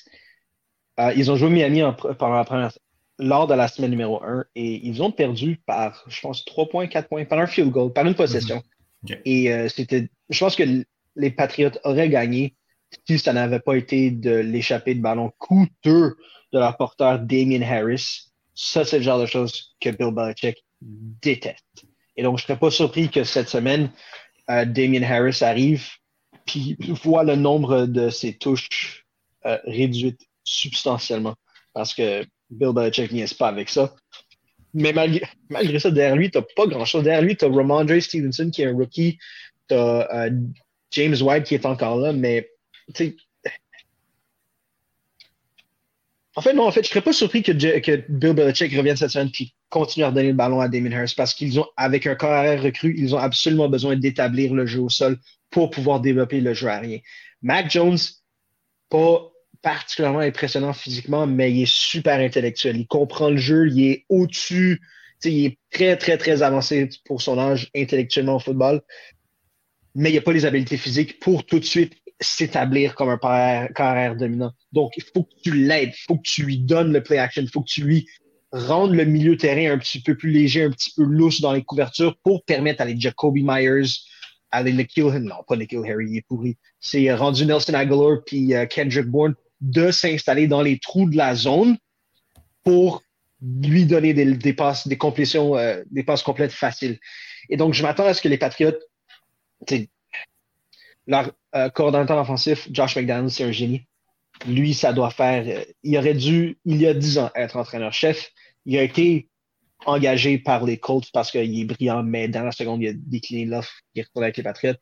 Il est si bon que ça. Il devrait être entraîneur-chef. Et je pense que s'il y a un gars qui est capable de développer un joueur similaire à Tom Brady quand il était jeune, je suis pas en train de dire que Mac Jones va être Tom Brady, mais il y a des similitudes importantes le- physiquement, intellectuellement.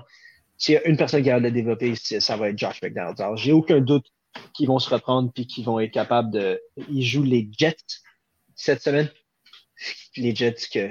Regarde, on, tu veux qu'on parle des Jets 30 secondes? Ben, allons-y, allons-y. Oh mon Dieu! Les Jets, dude. Um, ils ont perdu contre euh, les Panthers la semaine passée. Zach Wilson en première demi. Pas en première demi. Au premier quart. Après, je pense, deux ou trois séries. Zach Wilson avait un pourcentage de complétion de 20 T'sais, Un bon pourcentage de complétion, ça devrait tourner autour de 60. Il était à... C'est pas impressionnant du tout. Puis pour un gars qui a été repêché deuxième au repêchage, avant Mac Jones, avant Justin Fields, avant Trey Lance, ça augure très mal. Ils ont perdu leur joueur. Le joueur, c'est un joueur de ligne offensive. C'est Mackay Becton. Le gars fait 6-8, court un 4-6 au 40 verges. C'est stupide. Il n'y a pas d'être humain, il n'y a pas d'homme qui devrait être capable de faire ça. Lui, il le fait. Lui, il s'est blessé. Ça avait l'air ouf. C'est une cheville qui a l'air de popper. Et donc, ça, c'est le gars qui protège le blind side de Zach Wilson. Zach Wilson avait l'air mauvais. Et là, en plus, tu enlèves son meilleur joueur, son, son meilleur joueur de ligne offensive qui protège son blind side. Ça va, ah ouais, ça va se détériorer encore plus rapidement qu'on le pensait à New York. Euh, Vincent, en terminant, euh, on a parlé de, de- de certaines équipes, là, mais est-ce qu'il y a- d'autres, au vu de la première semaine d'action, est-ce qu'il y a des équipes qui se démarquent et qui vont connaître une d'excellentes saisons? C'est quoi les favoris, en fait, pour, euh, pour la saison euh, cette année en NFL? Ben, les, ben, tout ce qui on en a parlé NFC West, t'as les Rams qui ont, maintenant qui ont euh, Matthew Stafford, le coach, Sean McVay, qui est un génie, peut, a plus de liberté avec les jeux offensifs. T'as les Niners qui ont gagné, qui n'étaient pas particulièrement impressionnants, mais qui ont, encore une fois, eu beaucoup de blessés. Moi, je crois, très honnêtement, Cleveland a perdu, mais, ouf, Cleveland aurait dû battre les Chiefs semaine 1. Ils menaient au quatrième quart par quelque chose comme 10 points. Puis c'est après un miracle de 75 verges de Patrick Mahomes à Tyreek Hill à- au milieu du quatrième quart pour que les Chiefs reviennent et gagnent ce match-là. Et un Mhm. fumble de Nick Chubb. Nick Chubb qui fumble jamais, by. Je pense que c'était son premier ou son deuxième fumble en Ok. 4 ans de carrière. Wow. Donc ça a pris un miracle pour les Chiefs de battre les Browns. Les Browns peuvent continuer comme ça, puis continuer. Ils ont perdu un joueur de ligne offensive. Ils ont perdu, euh, pas Tristan Wirfs, mais euh, Cedric Wills Jr., qui est extraordinaire. Fait que ça, ça peut faire mal. Mais euh, Stefanski, c'est le genre de, de- de- Il joue le, le, le wide zone read. Ouais. Je prendrai pas le temps de vous expliquer c'est quoi exactement, mais c'est très efficace quand tu as un porteur de ballon qui est nord-sud. Un gars qui est one cut, rentre. Nick Mhm. Chubb est comme ça, one cut, il, il met son pied dans le sol, se dirige en ligne droite vers le but adverse. Mais il est vraiment capable de jouer latéralement. Nick Chubb il fait tout super bien. Et donc, c'est le, por- porteur de ballon parfait pour Stefanski qui joue le wide zone. Et le wide zone, c'est construit, c'est schématisé, c'est pensé pour permettre à une équipe de surmonter la perte d'un joueur, de quelques joueurs de ligne offensive. Parce que c'est basé pas sur la force, mais plutôt sur le mouvement. Donc, tu as juste à trouver un joueur de ligne offensive qui est capable de bouger aussi bien que Wills, puis tu devrais être correct. Puis en plus, tu as Nick Chubb Curry. Fait que c'est bon. Puis là, Odell va revenir. Et donc, moi, je te dirais que ça, c'est une- pas une surprise parce qu'on s'attendait à ce qu'il soit bon, mais je m'attendais, je m'attendais pas à ce qu'il joue aussi serré les Chiefs. Si tu me donnes 30 secondes aussi, euh, les Broncos de Denver, Mhm. love Teddy Bridgewater qui aurait dû avoir. En fait, pas qu'il aurait dû. Teddy Bridgewater a eu beaucoup d'opportunités à beaucoup d'endroits différents pour beaucoup d'équipes différentes, mais il s'est toujours blessé. Il y a, toujours eu un concours de circonstances qui a fait qu'il n'a jamais eu une vraie chance comme partant. Puis là, il est arrivé à Denver.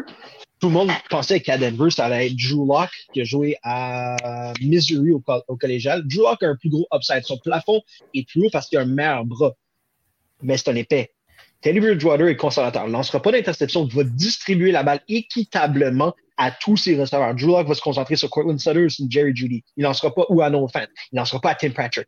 Il ne lancera pas aux autres boys qui méritent d'avoir des opportunités également. Teddy Bridgewater, Teddy Bridgewater pour lui, c'est pas un problème. Et donc, il a été, je pense qu'il a lancé une compétition à quelque chose comme 10 joueurs différents la première semaine. Quand ils ont battu, ils ont battu? Ils ont battu les Giants, c'est ça, 27 à 13. Pense que, puis là, tu es allé chercher, oui, tu Melvin Gordon encore, mais ils ont repêché Javante Williams, qui est un porteur de ballon aux Tar Heels de North Carolina. Explosif, extrêmement rapide euh, dans les recoins serrés de la ligne offensive. Je pense que les Denver Broncos pourraient causer une intéressante surprise. Vincent, je m'engage euh, dimanche à regarder le match que tu vas me cibler. Euh, je vais le regarder puis on, va pouvoir en parler à retour en force. Dimanche, si on a un match à regarder et à discuter euh, par la suite, ce serait, ce serait lequel? Je te demande ça euh, rapidement. Là, euh, je te laisse regarder un petit 5 secondes. Je t'en donne deux. Je t'en donne deux. On a Ravens, Ravens Chiefs. Chiefs parce okay. que sont extraordinaires puis c'est toujours très, très, très spectaculaire ce que Kelsey, Hill et Mahomes font ensemble. Mais les Ravens aussi, parce que les Ravens, les Ravens étaient favoris pour gagner la, NF la AFC Nord. Ils ont perdu la semaine passée contre les Raiders. Ils n'auraient pas dû perdre contre les Raiders. Et donc, s'ils perdent cette semaine contre Kansas City, les, Ravens de Baltimore se retrouvent 0-2. Ça augure très mal pour une saison pendant laquelle, comme je vous dis il y a une couple de semaines, ils doivent gagner parce que l'horloge roule sur le contrat recul de Lamar Jackson. Donc, ça, ce serait intéressant. Et un petit dernier. euh, les Saints contre les Panthers. Je veux voir si Jameis Winston peut refaire ça. Jameis Winston, qui a lancé pour 150 verges la semaine passée, mais 5 touchdowns. C'est jamais, il a jamais arrivé. Il n'y a jamais personne qui a lancé 5 touchdowns et moins de 150 verges. Il a été extrêmement efficace. J'ai hâte de voir ça. Si Casey, j'allais partir avec un petit peu plus, mais tu m'as fait un petit, euh, un petit time management. c'est bon, c'est bon. Chiefs, euh, Raven et Saints euh, Panthers, euh, je regarde ça, puis on en reparle, euh, Vincent, au podcast Retour en force. Ça fait que j'en permets pour faire euh, une belle plug euh, la semaine prochaine à, à Retour en force si euh, on est capable de s'y retrouver les deux, parce que c'est pas tout le temps évident. Bien Vincent, sûr. je te remercie beaucoup de ton temps, c'est très apprécié, on se reparle très bientôt. Rock on, brother.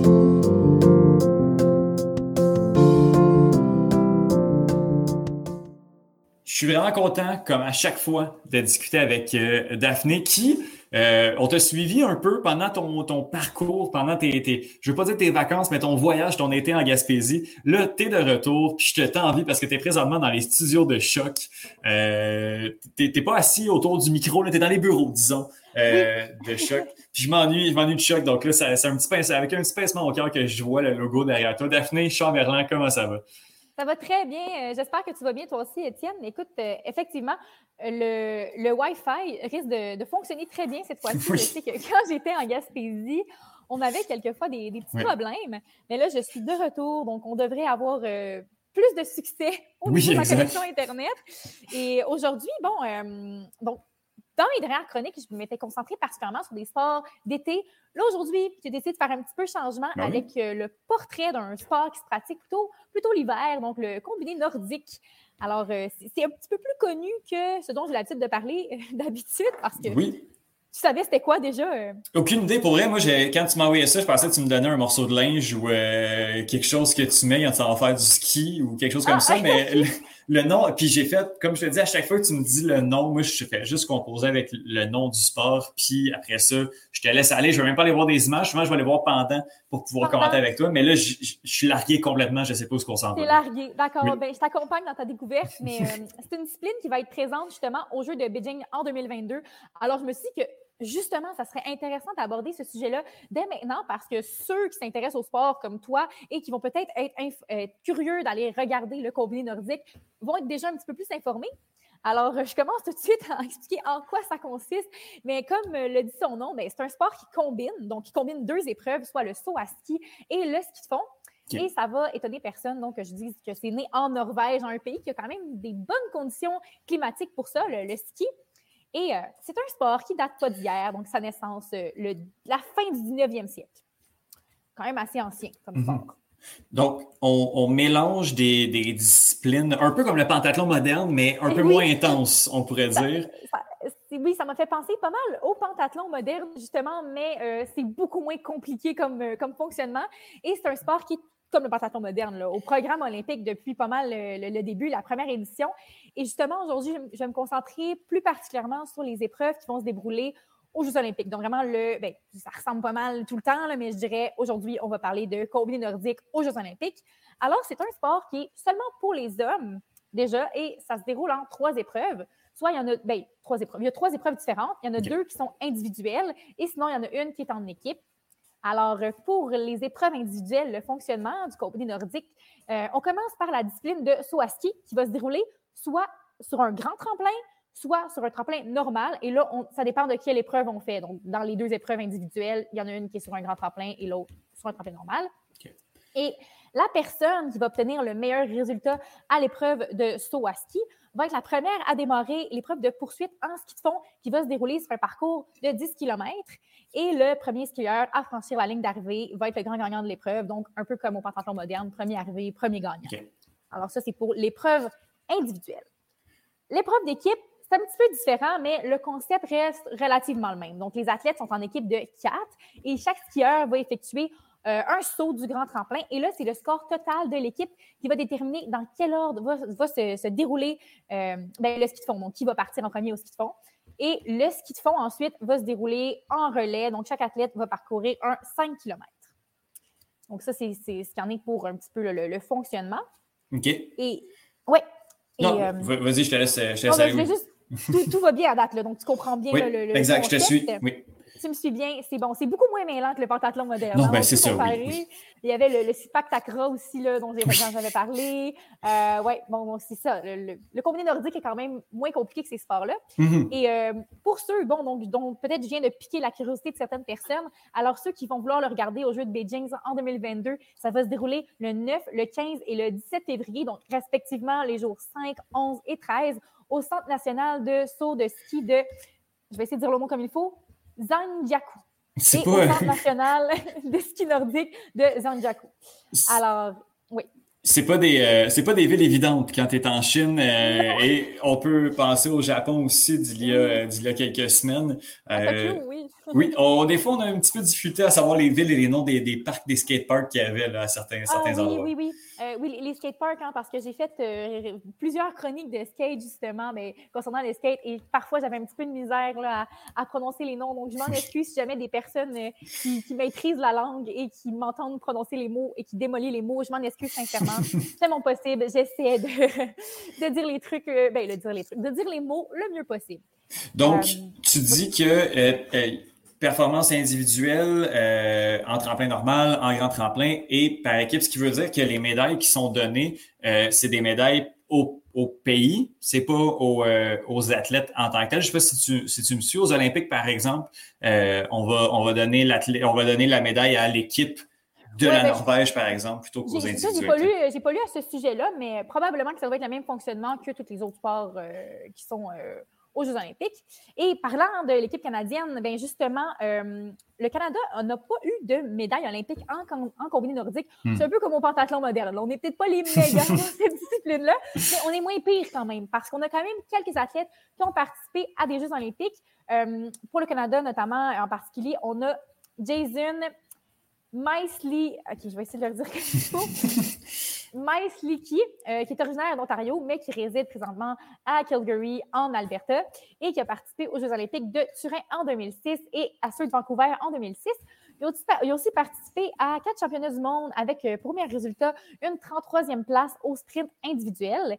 Et en Coupe du monde, son meilleur résultat, c'est une 23e place. Donc, on voit, on n'est on n'est pas tout à fait les meilleurs. Mhm.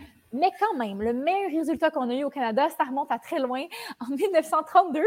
Donc, euh, Justin Nordmo, qui s'est mérité une dixième place à l'épreuve individuelle de saut euh, sur de tremplin normal.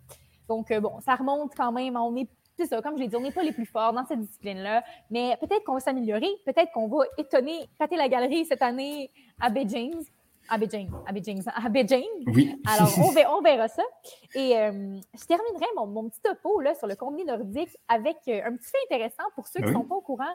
Le combiné nordique, c'est aussi un sport qui peut se pratiquer l'été. Alors, euh, ça m'a étonné d'apprendre ça quand même. là, mais il existe des tremplins spécialisés pour l'épreuve de ski de fond.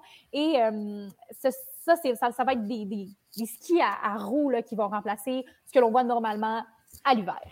Par contre, ce qu'il faut savoir, c'est que les compétitions d'été, c'est souvent là pour remplacer les, co- les compétitions d'hiver, sais, une préparation là, pour euh, ceux qui veulent s'entraîner, rester euh, assez, Mhm. assez échauffés, comme on peut le dire, et qui vont peut-être mieux performer lors des compétitions d'hiver.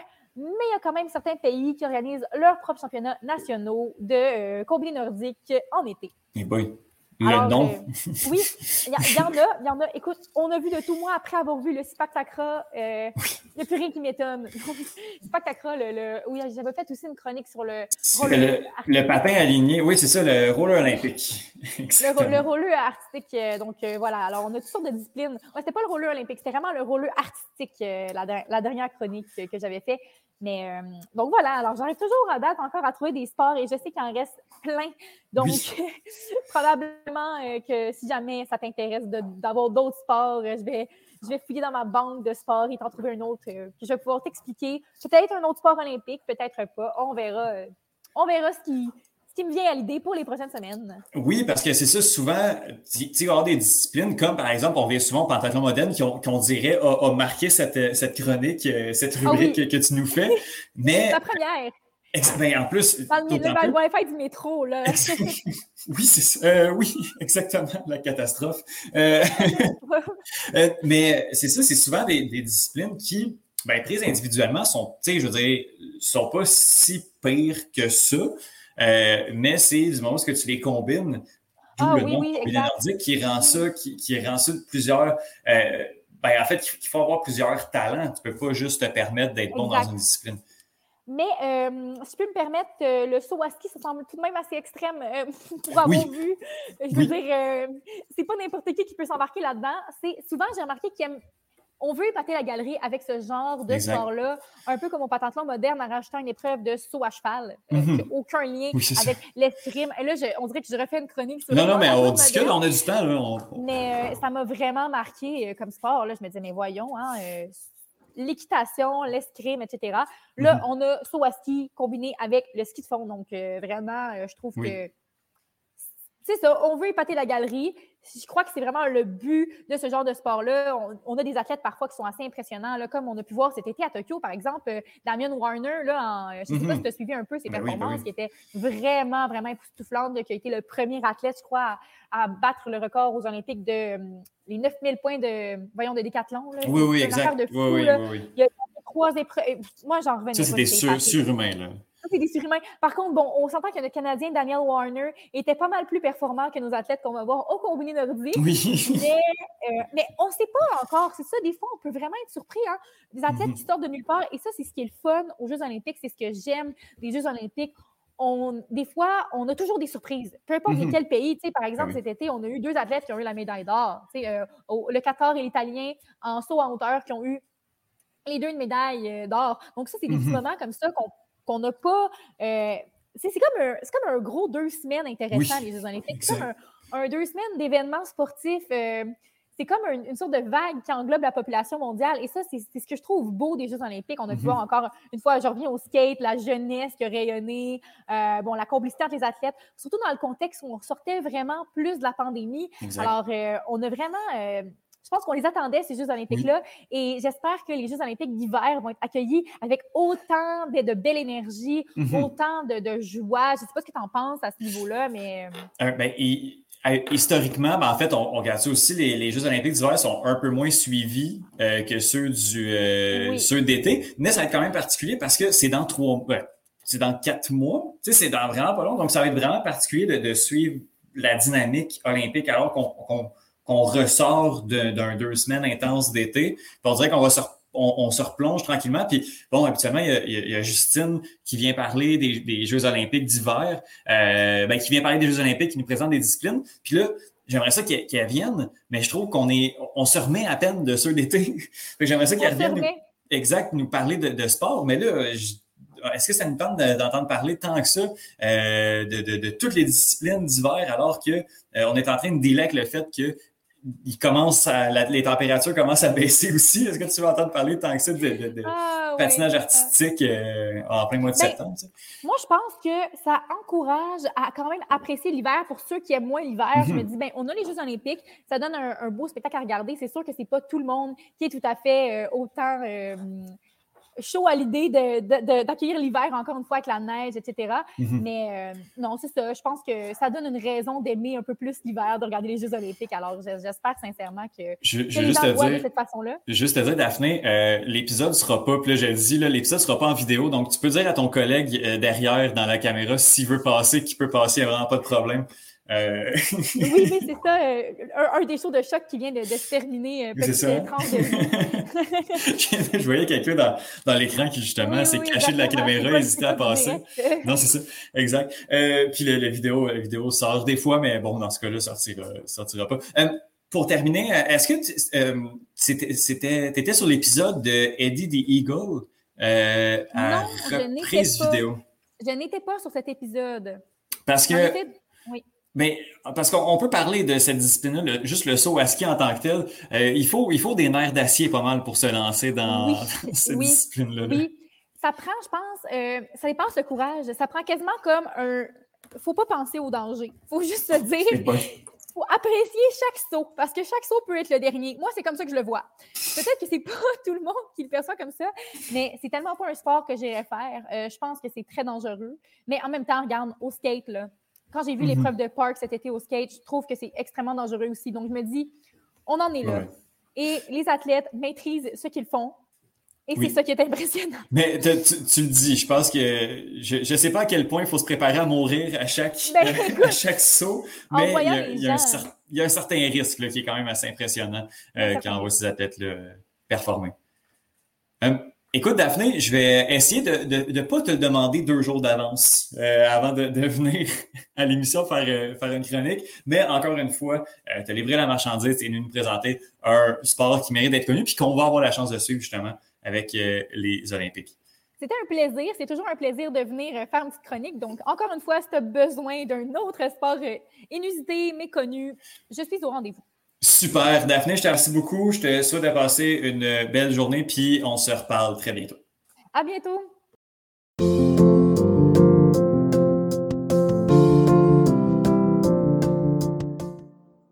Euh, des fois, on oublie l'importance d'un bon micro.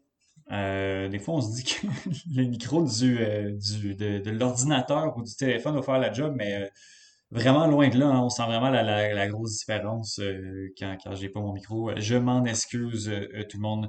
Euh, remercie quand même les chroniqueurs de cette semaine, là, Daphné, Vincent, euh, Benoît et Johan. J'oublie tout le temps, je me note pas malheureusement qui, euh, qui est là, j'ai oublié. Bref, euh, super épisode la semaine prochaine. Euh, je dévoile pas le planning, d'autant plus que je ne le connais pas. Euh, mais je sais qu'il va y avoir Bruno, puisque c'est la fin du mois de septembre déjà. Ça va être le dernier samedi du mois la semaine prochaine. Donc Bruno va venir nous faire une chronique bière et musique. Mais d'ici là, je sais pas euh, de, de, quoi va avoir l'air le reste de l'épisode. C'est un peu ça la beauté du podcast. On se laisse et on se reparle la semaine prochaine, les amis. Ciao et passez une belle semaine. Au revoir.